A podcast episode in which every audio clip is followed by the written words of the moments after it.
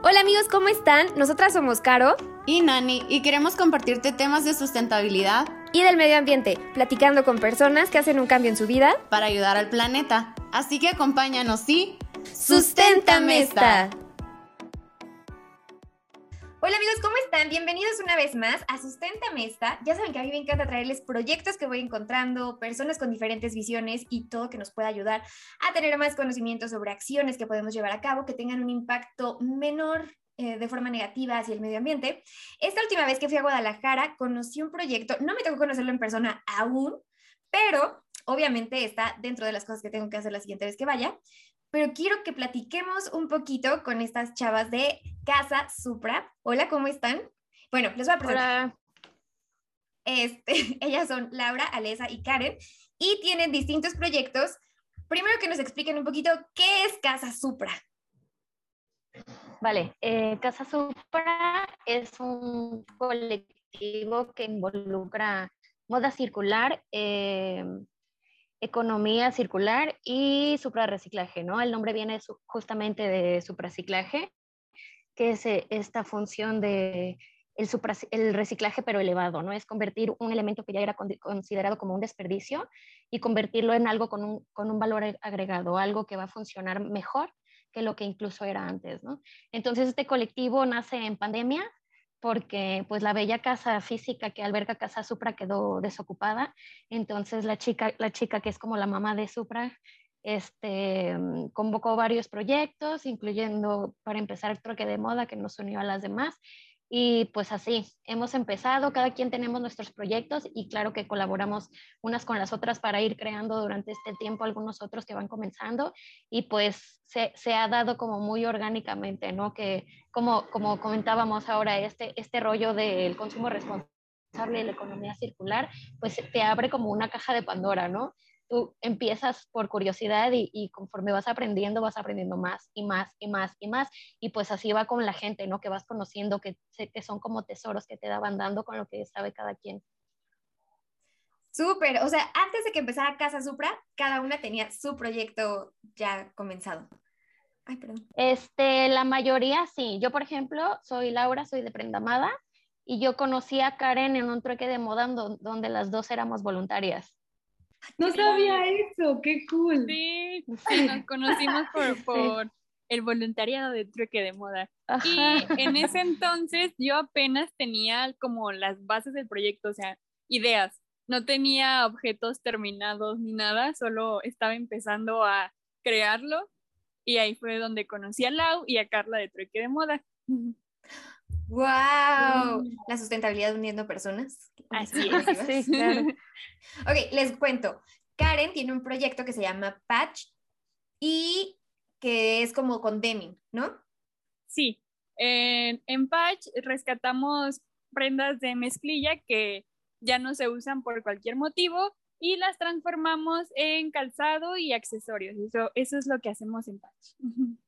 Y también en las redes me gusta mucho informar sobre el impacto de los jeans y cómo los puedes cuidar mejor, entre otras cosas. Así he visto tus La reina de los reels de la casa. Ay, no. Karen, todas te amamos por eso. Sí, sí les digo yo. Wow, así es como tengo que elegir mi mezclilla. Y bailar. Y bailar. Bailar en el proceso. Sí, porque vaya que tiene ritmo la chica, déjenme les cuento. chica.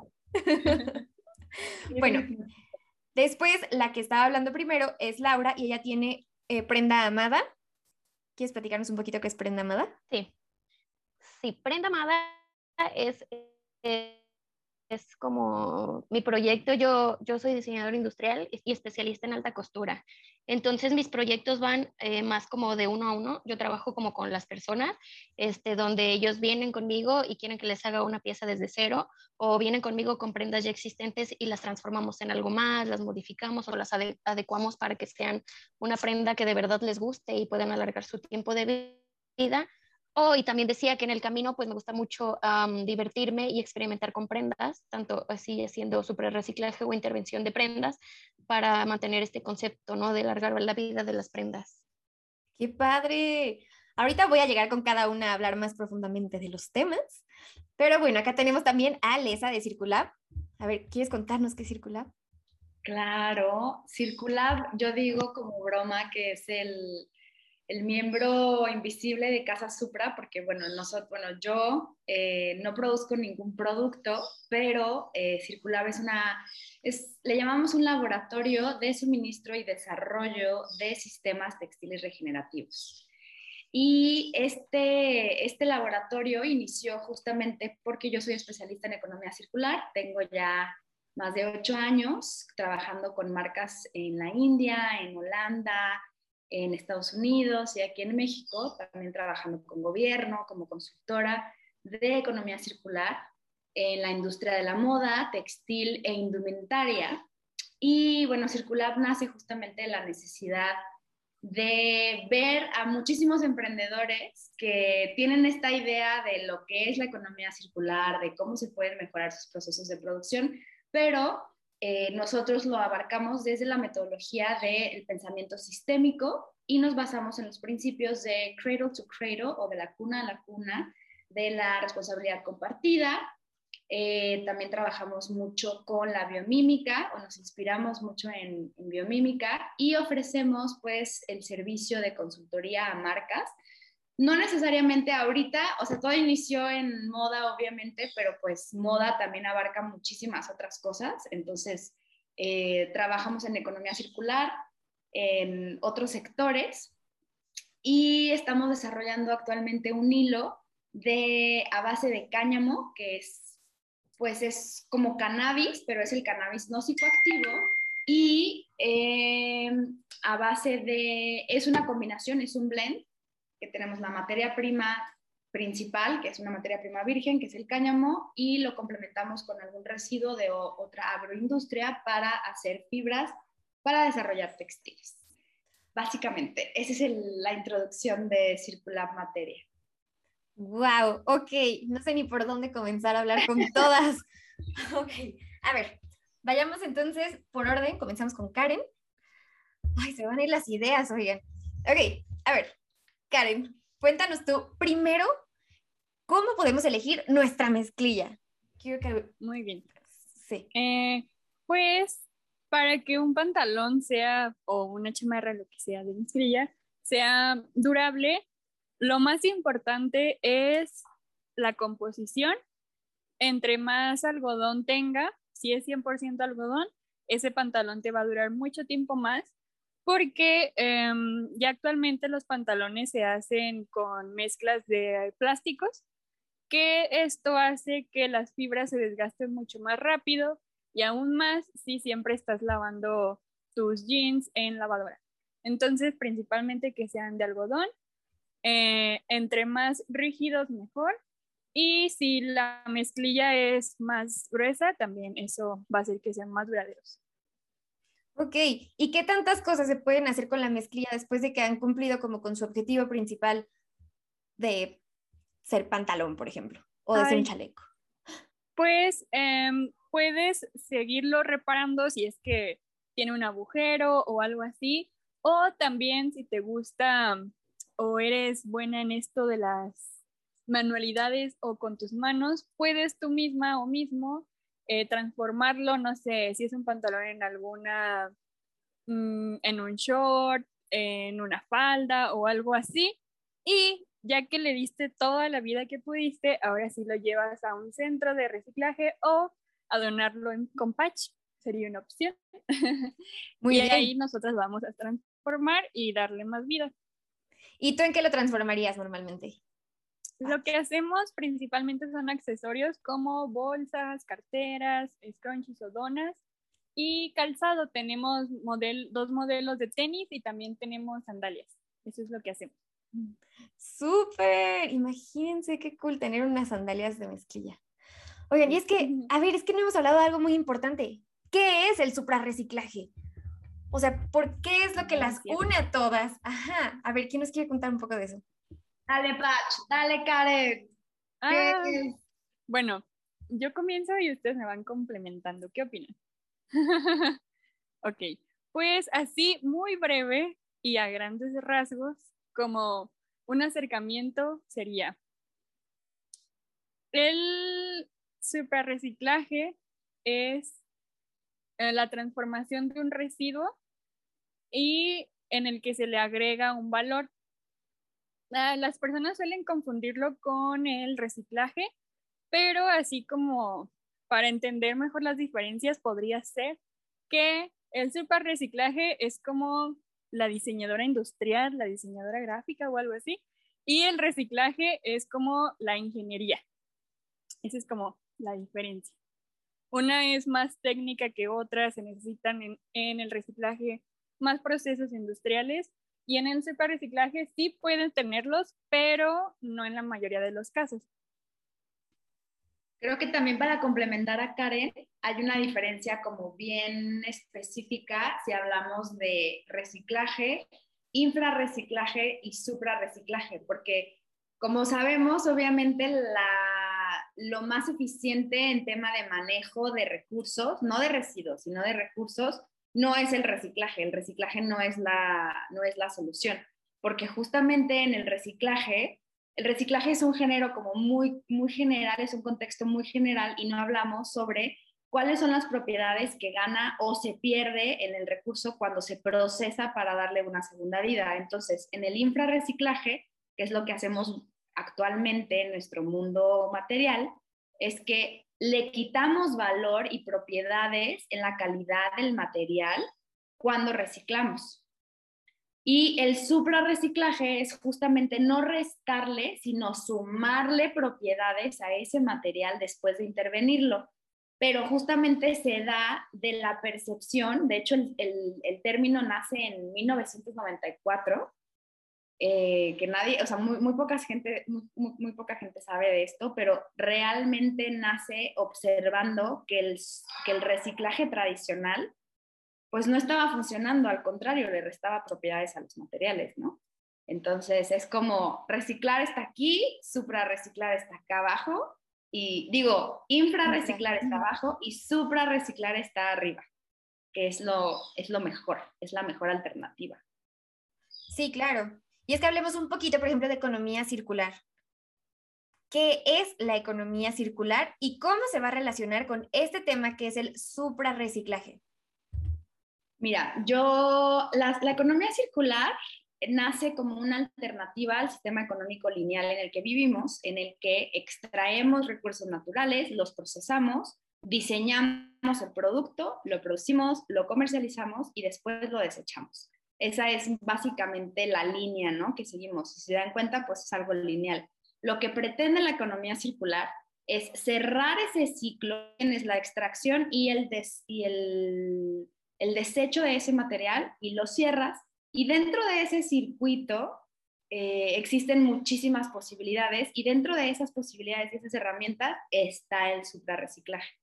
Entonces, y la economía circular, pues es una opción, pero hay muchas metodologías y muchas ramas del pensamiento que estudian la manera de mantener los materiales durante más tiempo dentro de este flujo de materiales, porque el extraer materiales vírgenes pues ya no está siendo una opción, ¿no? Ya, ya no es sostenible para nada. Entonces, básicamente eso es la economía circular. Ok, súper, súper. Oigan, ¿y de dónde comienzan como sus ideas de qué las hizo decir, necesito meterme esto y necesito cambiar la forma en la que ciertos productos se producen, se hacen? y voy a entrarle como al supra reciclaje. Tengo que ver cómo voy a salvar ciertos productos, cierta materia prima para poder convertir en algo más. A mí en lo personal me pasó y fue como desde muy pequeña y sin saber nada de este rollo, ¿no? Sin saber cómo como conceptos de reciclaje ni si estaba bien o mal lo que estaba haciendo, ¿no? Y tiene mucho más que ver con la industria de la moda. Eh, yo soy una persona muy pequeña, soy talla petit, entonces la ropa siempre me, siempre me ha quedado grande en proporciones, siempre me ha quedado grande y fue como empecé yo a aprender a coser porque tenía que arreglar mi ropa, ¿no? Para que me quedara mejor. Y pues justo esto es lo que me llevó a irme adentrando y adentrando y adentrando cada vez más. Y pues vas descubriendo el, temible y terrorífico mundo de la moda rápida, ¿no? Que, que de hace unas décadas para acá explota de una manera exponencial y muy, pues muy fea, ¿no? Una, una, cosa, a mí me gusta pensar que es como, como una relación tóxica, donde donde pues la, una de las partes no se da cuenta de, lo que le está haciendo a la otra, tan, tan, tan. y, este, y nosotros somos esa, esa parte de la relación que no nos estamos dando cuenta de lo que le estamos haciendo a nuestro mundo por nuestra satisfacción de consumir y pues que no nos vamos a dar cuenta de lo que perdemos hasta que ya no lo tenemos, ¿no? Entonces, pues este rollo, moda rápida y, te das cuenta, ¿no? para empezar, en estándares de belleza, pues no, es muy difícil entrar, ¿no? Dentro, dentro de todo este concepto. Entonces, el, el apropiarte tú de las creaciones y las modificaciones de la, de la ropa que usas el día a día, pues ya es una ganancia, ¿no? Entonces entra también este rollo de que si ya eres responsable de lo que estás vistiendo, pues también tienes que ser responsable de dónde lo estás consumiendo, a quién se lo estás comprando y qué está causando esta, esta compra que estás haciendo en el mundo, ¿no? La persona que lo fabrica, la contaminación que va a producir, la huella de carbono, la huella hídrica, todo este rollo, ¿no? Entonces, para mí así fue, como muy poco a poco, empezando desde lo más básico que es no me queda mi ropa, hasta el querer yo ser responsable de lo, de lo que estoy causando con el simple hecho de, de estar vestida. Sí, es muy cierto. Estamos viviendo en un mundo donde el consumismo es el máximo y donde, bueno, por suerte las cosas han ido como cambiando, yo creo, pero yo me acuerdo antes como los círculos con los que convivía o los círculos cuando era más adolescente, que era como, ay, traes eso de marca, ay, es que te compraste esta última cosa que salió de moda. Y es como, a ver, ¿te das cuenta de, de dónde viene eso y cómo te han metido en la cabeza tanto la necesidad de que tengo que comprar esto, tengo que comprar el otro? Y muchas personas así no tienen ni idea de todo lo que implica la moda rápida de las personas que están trabajando, o sea, pensemos primero en la parte como social, las personas que están trabajando ahí, no sabemos la calidad de vida, no sabemos las condiciones bajo las que las tienen. Y después el impacto ambiental, todo el agua que se necesita, la huella que dices de carbono que deja, o sea, las cosas no vienen aquí, no las hacen aquí en la esquina, normalmente vienen de China, normalmente vienen de lugares lejanísimos y pues el avión y todo. Y, y pues el impacto económico tal vez no lo vemos reflejado en nuestro bolsillo, ¿no? Porque es como, ay, nos salen 20 pesos la blusa, si la quiero, quiero 20, dámelas. Pero alguien está pagando por eso. Alguien está pagando de distintas maneras por eso. Entonces, es una muy buena alternativa. Qué bueno que empezaste como con esta idea de, ¿sabes qué? Yo quiero hacer, porque aparte te da un toque de, ah, soy único, porque si no vas en la calle y cinco personas con la misma blusa en menos de 10 minutos. ¿Estamos de acuerdo? Y, y esto es como un toque de originalidad, es un toque más personal y la ropa te queda, porque yo también estoy un poco enana, entonces eso también es un problema para mí. Sí, este rollo yo lo veo como vamos a apropiarnos de este rollo, ¿no? Hay que, hay que parar este control desde afuera y nosotros hay que tomar el control. Sí, porque es bien fácil apuntar dedos de, ay, no es que primero que cambie la industria y para disminuir los impactos. Ay, no es que hay que esperar que... que no estaría mal. sí, también. Pero también justo por eso se habla de la responsabilidad compartida, porque es 50% tan importante la intervención de sí, los procesos de producción de la parte industrial, pero es tan importante como que el consumidor empiece su proceso reflexivo y, y, y, con un pensamiento crítico de, a ver, como tú dices, o sea, yo a mí no me importa pagar una blusa de 20 pesos, pero ¿quién está pagando el verdadero precio de esto, no? O sea, lo está pagando la persona que lo está haciendo, que le pagan, eh, o sea, es prácticamente, y hay estudios sobre eso, que está considerado como un esclavismo moderno, es un sistema de esclavitud moderna, la que se vive sobre todo después de la deslocalización de las industrias en el sureste asiático, después de la revolución industrial, porque bueno, a mí, a mí particularmente cuando hablo del tema me gusta mucho acercarnos a la historia ¿no? Porque cuando vas a la historia te das cuenta dónde hubo ese, ese quiebre, eh, donde aspiracionalmente los países conquistados querían tener la misma calidad de vida y querían verse igual de cool que los países conquistados, porque al fin y al cabo lo que consumimos y lo que vemos y lo que hemos visto como mexicanos durante los últimos 50 años, 60 años, pues ha sido el occidente. No hemos volteado a ver tampoco sobre la riqueza cultural y textil que existe en América Latina, por ejemplo. Entonces, viene de todo eso, ¿no? O sea, es un proceso histórico, social, político, cultural que justamente está avalando a una industria que no está siendo sostenible, pero por el otro lado, eh, entrar nosotras y Casa Supra y todos los emprendimientos, porque en general hay muchísimos emprendimientos maravillosos en este aspecto, cómo contrarrestan esta responsabilidad compartida, ¿no? O sea, nosotros como consumidores ya lo estamos haciendo, pero pues hay que meterle presión también a los productores, ¿no? O sea, definitivamente es una responsabilidad compartida. Sí, que es justo a donde voy. Ok, ¿yo por qué voy a seguir como consumiendo una marca si no suena conmigo? Si yo sé que el proceso está mal, no voy solo como a decir, ay, es que tienen que hacerlo. Tiene, que empezar también todo desde aquí. Si a mí no me parece la forma en la que tú estás produciendo, ¿para qué te sigo consumiendo? O sea, ¿de qué va a servir que yo me esté quejando si te sigo digo, si te sigo consumiendo, perdón? Entonces es el, siempre lo digo como el conocer el poder que tenemos, porque tenemos un poder que va más allá de lo que realmente vemos.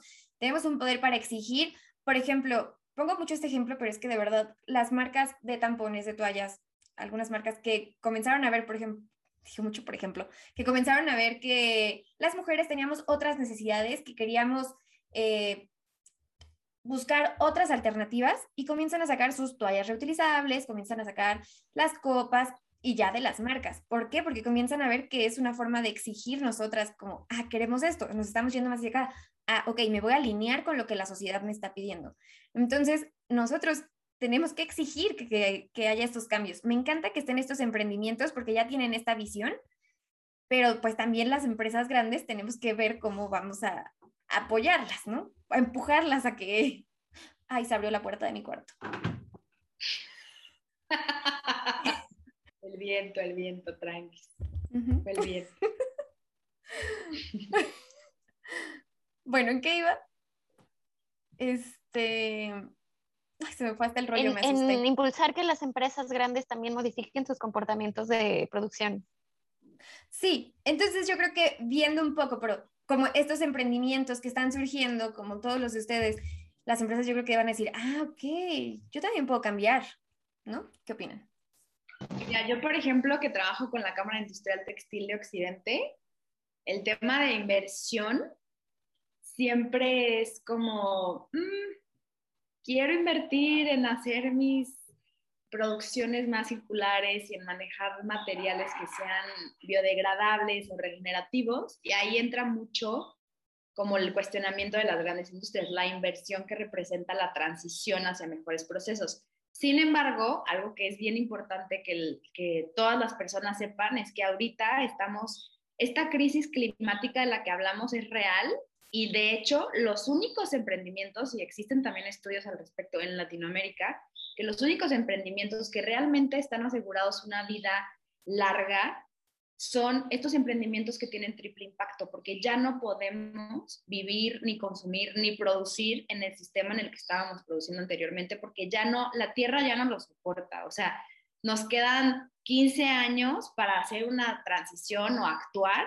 y, y si no, entonces, pues tú como empresario, pues ya no vas a existir. Entonces, se tiene que cambiar este chip, ¿no? Como si quieres trans, o sea, si, tienes, si quieres continuar en el camino y quieres seguir siendo una empresa comercial en este mercado, tienes que tener una empresa de triple impacto. Ya no existe otra opción. O sea, tiene que ser la regla para todas las empresas. Sí, exactamente. Tienes que acoplarte ya a como vamos a tener que vivir. Ya no es una opción de que, ay, tal vez sí cambio, tal vez no cambio. Ya es, tienes que hacerlo si quieres seguir existiendo. Y a ustedes, ¿qué fue lo que les impactó como para querer hacer estos cambios? Como para querer empezar con estos emprendimientos. Échale, Karen. pues em, a mí tuve como una crisis. Cuando estuve en la carrera, estudié diseño industrial y pues básicamente la carrera la no me dejará mentir, ella estudió lo mismo, es hay que producir lo más que podamos con lo menos que se pueda, o sea, monetariamente. Entonces, este, cuando estaba en la carrera fue como, de verdad, yo quiero hacer eso, pues, y ahí fue cuando te digo que era como, entonces, ¿qué voy a hacer si sé que esto no es, o sea, no va con mis principios? sé que al planeta no le va a ayudar en nada. Entonces, ¿qué puedo hacer con la información que ya tengo, con los conocimientos que he obtenido en esta carrera? Entonces ahí fue cuando me, me, empecé a inclinar como más que nada en el estilo de vida cero basura y ya de ahí fui aprendiendo de otras cosas que me llevaron a, a conocer el super reciclaje. Súper, sí, sí, sí, sí. ¿Cómo vas a sobrevivir con menos? ¿Cómo vas a crear más con menos? Esa es como la clave. ¿Cuántas tú, Alisa? Perdóname. Yo, cuando estaba estudiando en la universidad también, yo era súper shopaholic. La neta es que siempre me ha gustado mucho la moda desde hace mucho.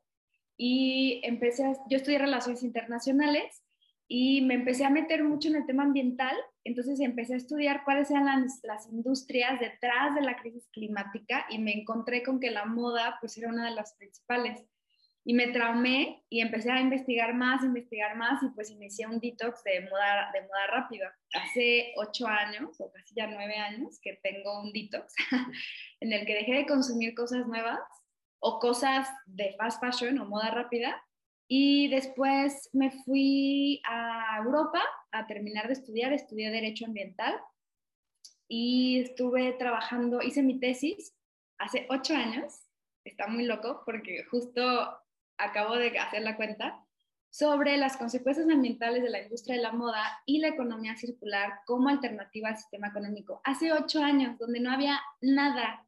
Realmente fue un proceso de investigación súper fuerte.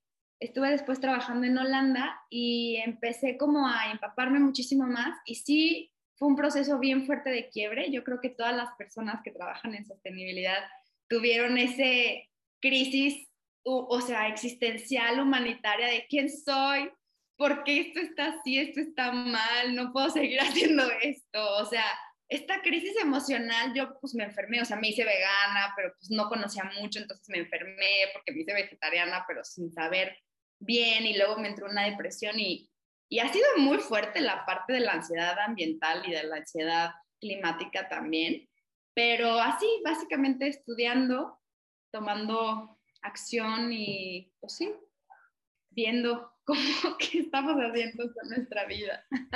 Sí, es que justo como dices, esa crisis, yo creo que todas pasamos por esa crisis, ¿no? Por como vi sus caras, sí. Porque sí, a mí también me pasó de que yo también intenté hacerme vegana, no me hice al 100%, porque la verdad es que queso no he podido sustituir. Y pues helados, no hay muchas opciones aquí. Y yo soy bien gusguera, entonces les voy a decir esa verdad. Aquí una confesión. Este, pero sí, o sea, en cuanto yo empecé a ver documentales, porque empecé por, ah, no, empecé en un capítulo de Sustenta Mesta con una amiga que es vegana. Entonces empecé a escucharla y ella decía, es que ¿cómo puedo, hacer, ¿cómo puedo ser ambientalista? ¿Cómo puedo llamarme ambientalista y comer animales? Y yo, espérame, ¿qué?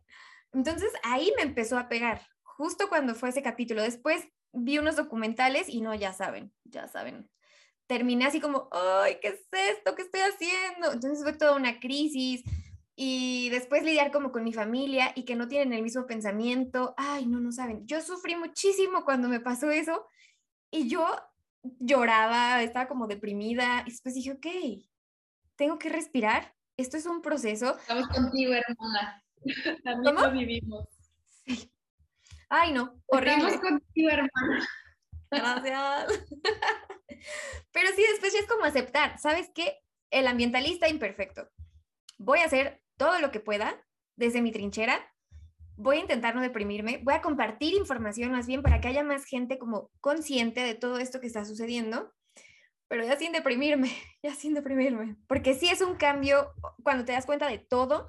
Porque vivimos como con los ojos cerrados, siento yo, que estamos así como, ay, no pasa nada, estoy viviendo tranquila, feliz, y de repente te empiezas a enterar de todo esto, empiezas a sentir la crisis climática respirándote en la nuca y es como, ok, ok, ¿qué es esto? Y, y el uno no es ninguno, ¿no? Esto tan, tan común y tan popular que, que hace más fácil el vivir sin culpa, el consumir en exceso. Pero bueno, con esto, este, creo yo que como grupo, como colectivo, es uno de nuestros objetivos de Casa Supra, llegar a más personas. Pues al mismo tiempo que cada uno de nosotros estamos tratando de desarrollar nuestros proyectos, pues nuestro objetivo como colectivo es llegar a más gente, a gente que esté interesada ya y a gente que no tiene idea de nada de esto, para, para empezar a cambiar estas, estas costumbres, ¿no? Y estas rutinas de consumo. Ok, te gusta un chorro la ropa, quieres comprar ropa, compra consciente, compra marcas locales, compra con marcas que, que seas tú, que estés, estés enterado de que sus prácticas son éticas, que sus materiales son, son naturales, que, que ellos están también interesados en que su producción no sea sea algo negativo para el mundo o para las personas que lo hacen, ¿no?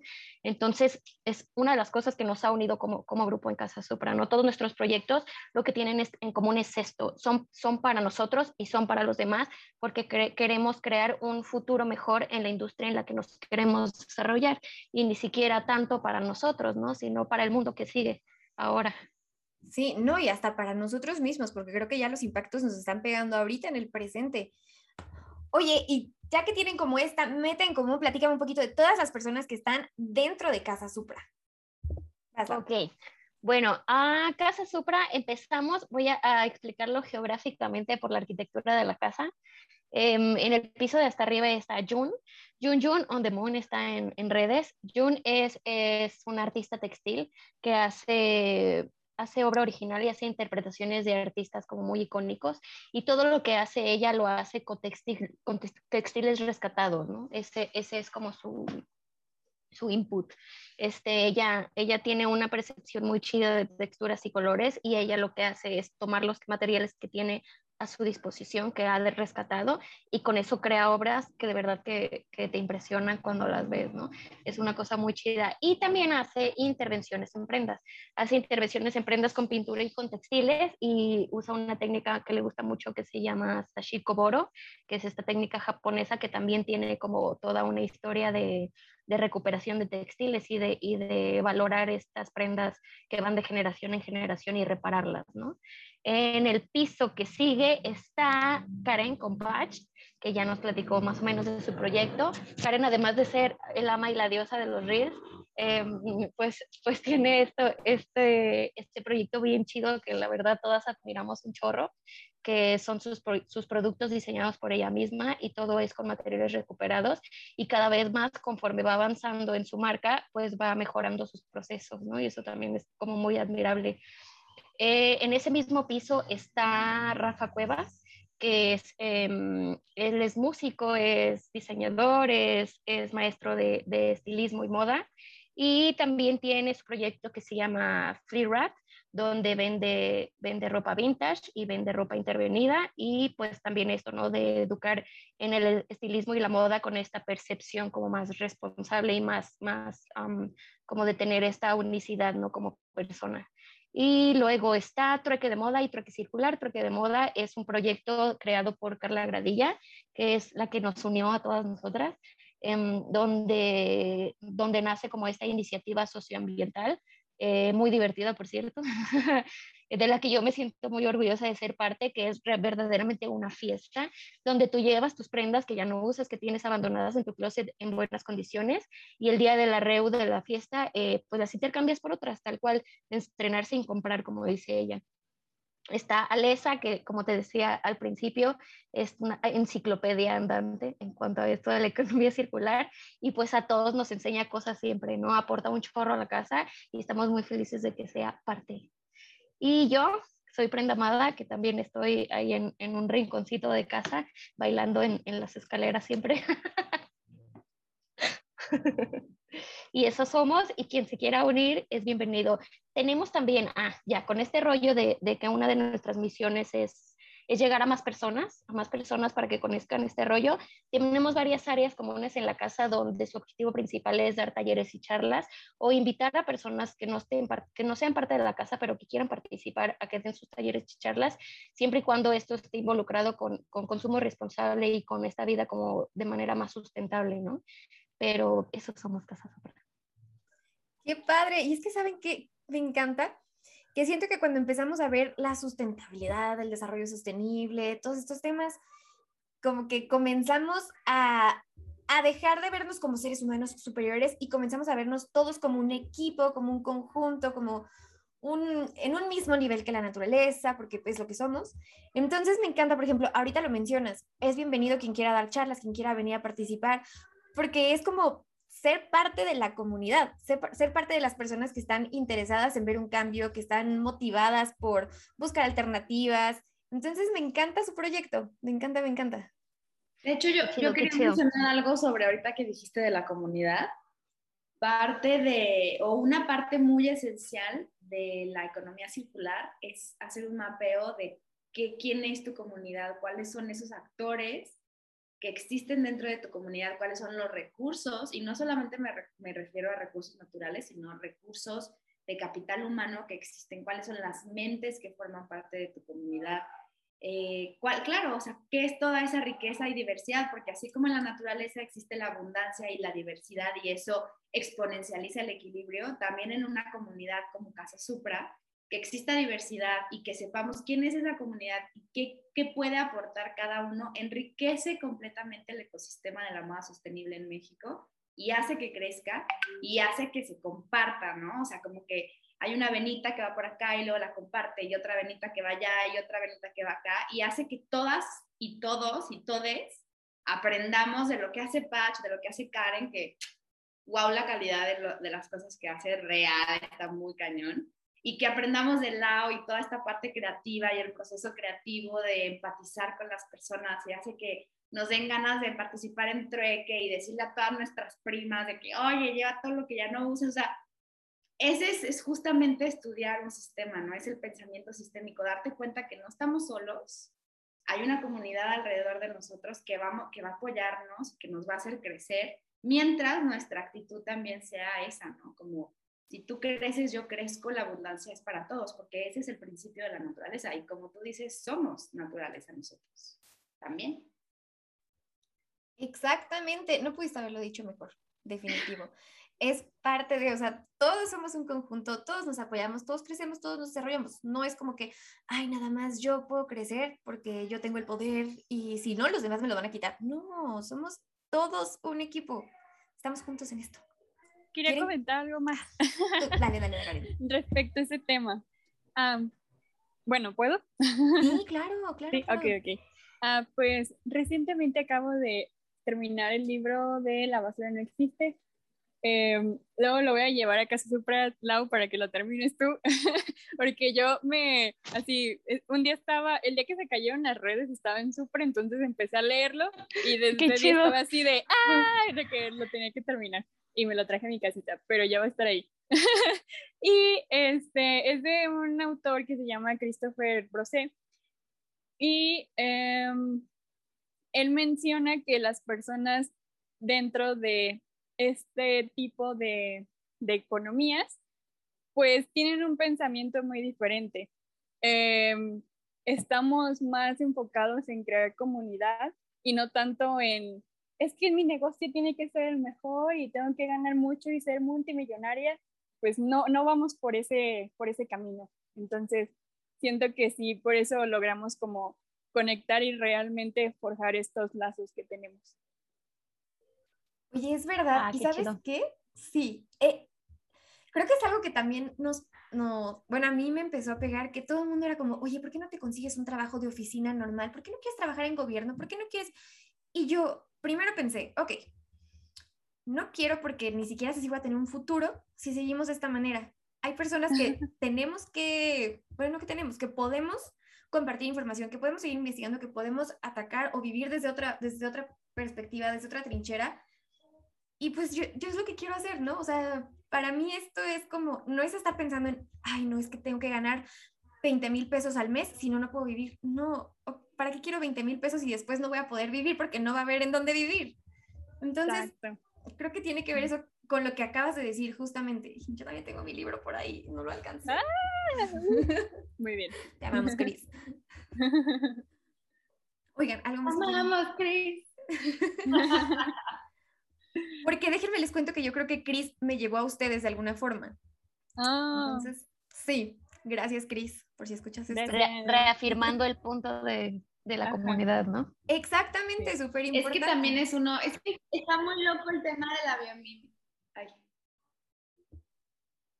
Yo, o sea, decía que está muy loco el tema de la biomímica porque realmente, o sea, de esto que estamos hablando, esto ya existe, o sea, este modelo de, de, de sustituir la competencia por la colaboración ya existe en la naturaleza, o sea, en la naturaleza esa diversidad no es como que todas las especies están compitiendo entre sí, jalándose, y, no, es como tú eres diferente, pero tú y tu existencia en este sistema es tan importante como la mía.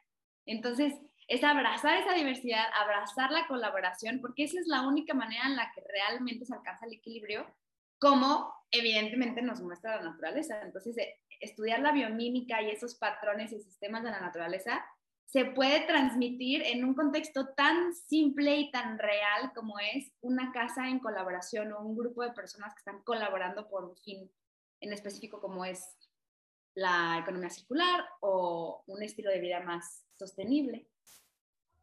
Exactamente, exactamente. Oigan, pues su proyecto está muy padre. Me encanta que hayan encontrado como una familia dentro de esto para poder ir creciendo, para poderse impulsar y para poder seguir creando cosas. Nos están enseñando ahorita que pues en efecto no es necesario, o más bien, la única alternativa tal vez no es voy a intercambiar mi closet, sino puedo hacer más cosas con lo que tengo, puedo convertirlas, eh, puedo buscar más alternativas que solo comprar fast fashion o cosas así. Entonces, les agradezco muchísimo por haber estado aquí conmigo, por haberme platicado un poquito de sus proyectos. Obviamente tenemos que, pues, explorar un poquito más cada uno de ellos, porque están muy interesantes. Prometo que voy a ir a visitar pronto para conocerlos como completamente. Y este, a ver, y cuéntenos, ¿qué va a estar pasando ahorita en este mes en Casa Supra? Ok, te platico. En lo que resta de octubre, el fin de semana que sigue, tenemos 16 y 17, que es sábado y domingo. Amigue, date cuenta, que es una feria de segunda mano, vintage, marcas locales, personas que van a ir a vender sus propios closets, mucha diversión, botanas, música, convivencia sana, para que le caigan y vengan a si, si no están ya adentrados en este maravilloso mundo, que vean, ¿no? De qué se trata, se los juro que no se van a arrepentir. Para el fin que sigue, tenemos el 23 y el 24 el compendio cannabis, que justo Alesa y Troque de Moda están colaborando para, para, el desarrollo de este bonito evento. Este, todo va a estar en nuestras redes para que chequen si tienen dudas. El siguiente fin de semana, que es el último de octubre, que es el 30 y el 31, tenemos el 30 Flea Rat, que es el proyecto de Rafa Cuevas, donde tiene un chorro de ropa vintage súper bien cuidada y súper bien curada. Y el 31 tenemos la visita de Cero Residuos, este, que viene de gira a México a dar su taller de maquillaje ecológico. También va a estar muy padre, está abierto ya el registro, ahí en redes está toda la info si les interesa. Wow, muchas gracias. Oigan, pues tienen un chorro de actividades. Es lo que les digo, es como crear una bonita comunidad, dar el espacio para que se puedan llevar a cabo estos eventos. Ya estoy viendo a cuál me voy a lanzar. Y tenemos agenda abierta de noviembre por si les interesa venir y, y aunque sea a comer un miércoles con nosotras, están invitados. Perfecto, un miércoles dijiste. Ah, es que generalmente nos reunimos los miércoles. o sea, entre nuestra chamba, a la hora de la comida, nos juntábamos a comer, ¿no? Eh, no, no como una fiesta ni nada. A veces se extiende más el chisme, pero en este rollo de convivir, pues. Muy bien, perfecto. Ya sabemos entonces, un miércoles tenemos que ir a visitar. Pues chicas, muchísimas, muchísimas gracias por haber estado aquí conmigo, por habernos platicado tantas cosas interesantes, por estar haciendo lo que están haciendo y pronto nos conoceremos y platicaremos más cosas. Claro, acá te esperamos, eres bienvenida. Thank you. Bienvenida, Kyle, te va a encantar. Ay, muchas gracias. Muchas gracias por, por invitarnos y amo el nombre de este podcast, el mejor. Ay, sí, sí, yo también. A ver, ¿qué onda con eso? Pero es que, a ver, ¿es albur o no es albur? Porque, literal, perdón que estoy preguntando esto, pero, pero no pude evitarlo, no pude evitar pensar. Pues es que bien, les voy a contar. Yo quería ponerle algo sustenta mesa, o sea, así como en tono de albur, yo quería hacerlo. Y después decía, ok, pero ¿a qué? ¿Pero a qué? Y yo quería hacer un podcast. Y de repente fue como, pues al podcast. O sea, más gente tal vez se va a jalar por el nombre, van a decir, sustenta mesa. Pues sí, va, lo voy a escuchar. Entonces, pero... Sí, gracias. pero yo nunca había contemplado... I like it, I like it. Thank you. Nunca había contemplado, por ejemplo, que una persona seria lo iba a decir en algún momento. Entonces, de repente, en una escuela, sí. Hace poquito di una plática en una escuela y era ya como a nivel, o sea, como que la suelo dar a, a niños o a más jóvenes y esto ya era como algo más de adultos. Y de repente, y tiene un podcast, susténtame este yo. está chido, está chido que te quieran como eres. O sea, hoy estaba viendo y yo dije, güey, se llama Susténtame esto real. O sea, Me I like it. Yo lo apoyo. Sí. Bueno, gracias. Sí, claro, muchas gracias por invitarnos a Sustenta Mesta. no, pues cuando todo, quieras. Todo un placer. Ay, de verdad, muchas, muchas gracias. Estuvo muy rica la plática. Y bueno, amigos, no se pierdan el siguiente capítulo. Y muchas gracias por estarnos escuchando. Hasta la próxima. Chao. Qué chido, bye.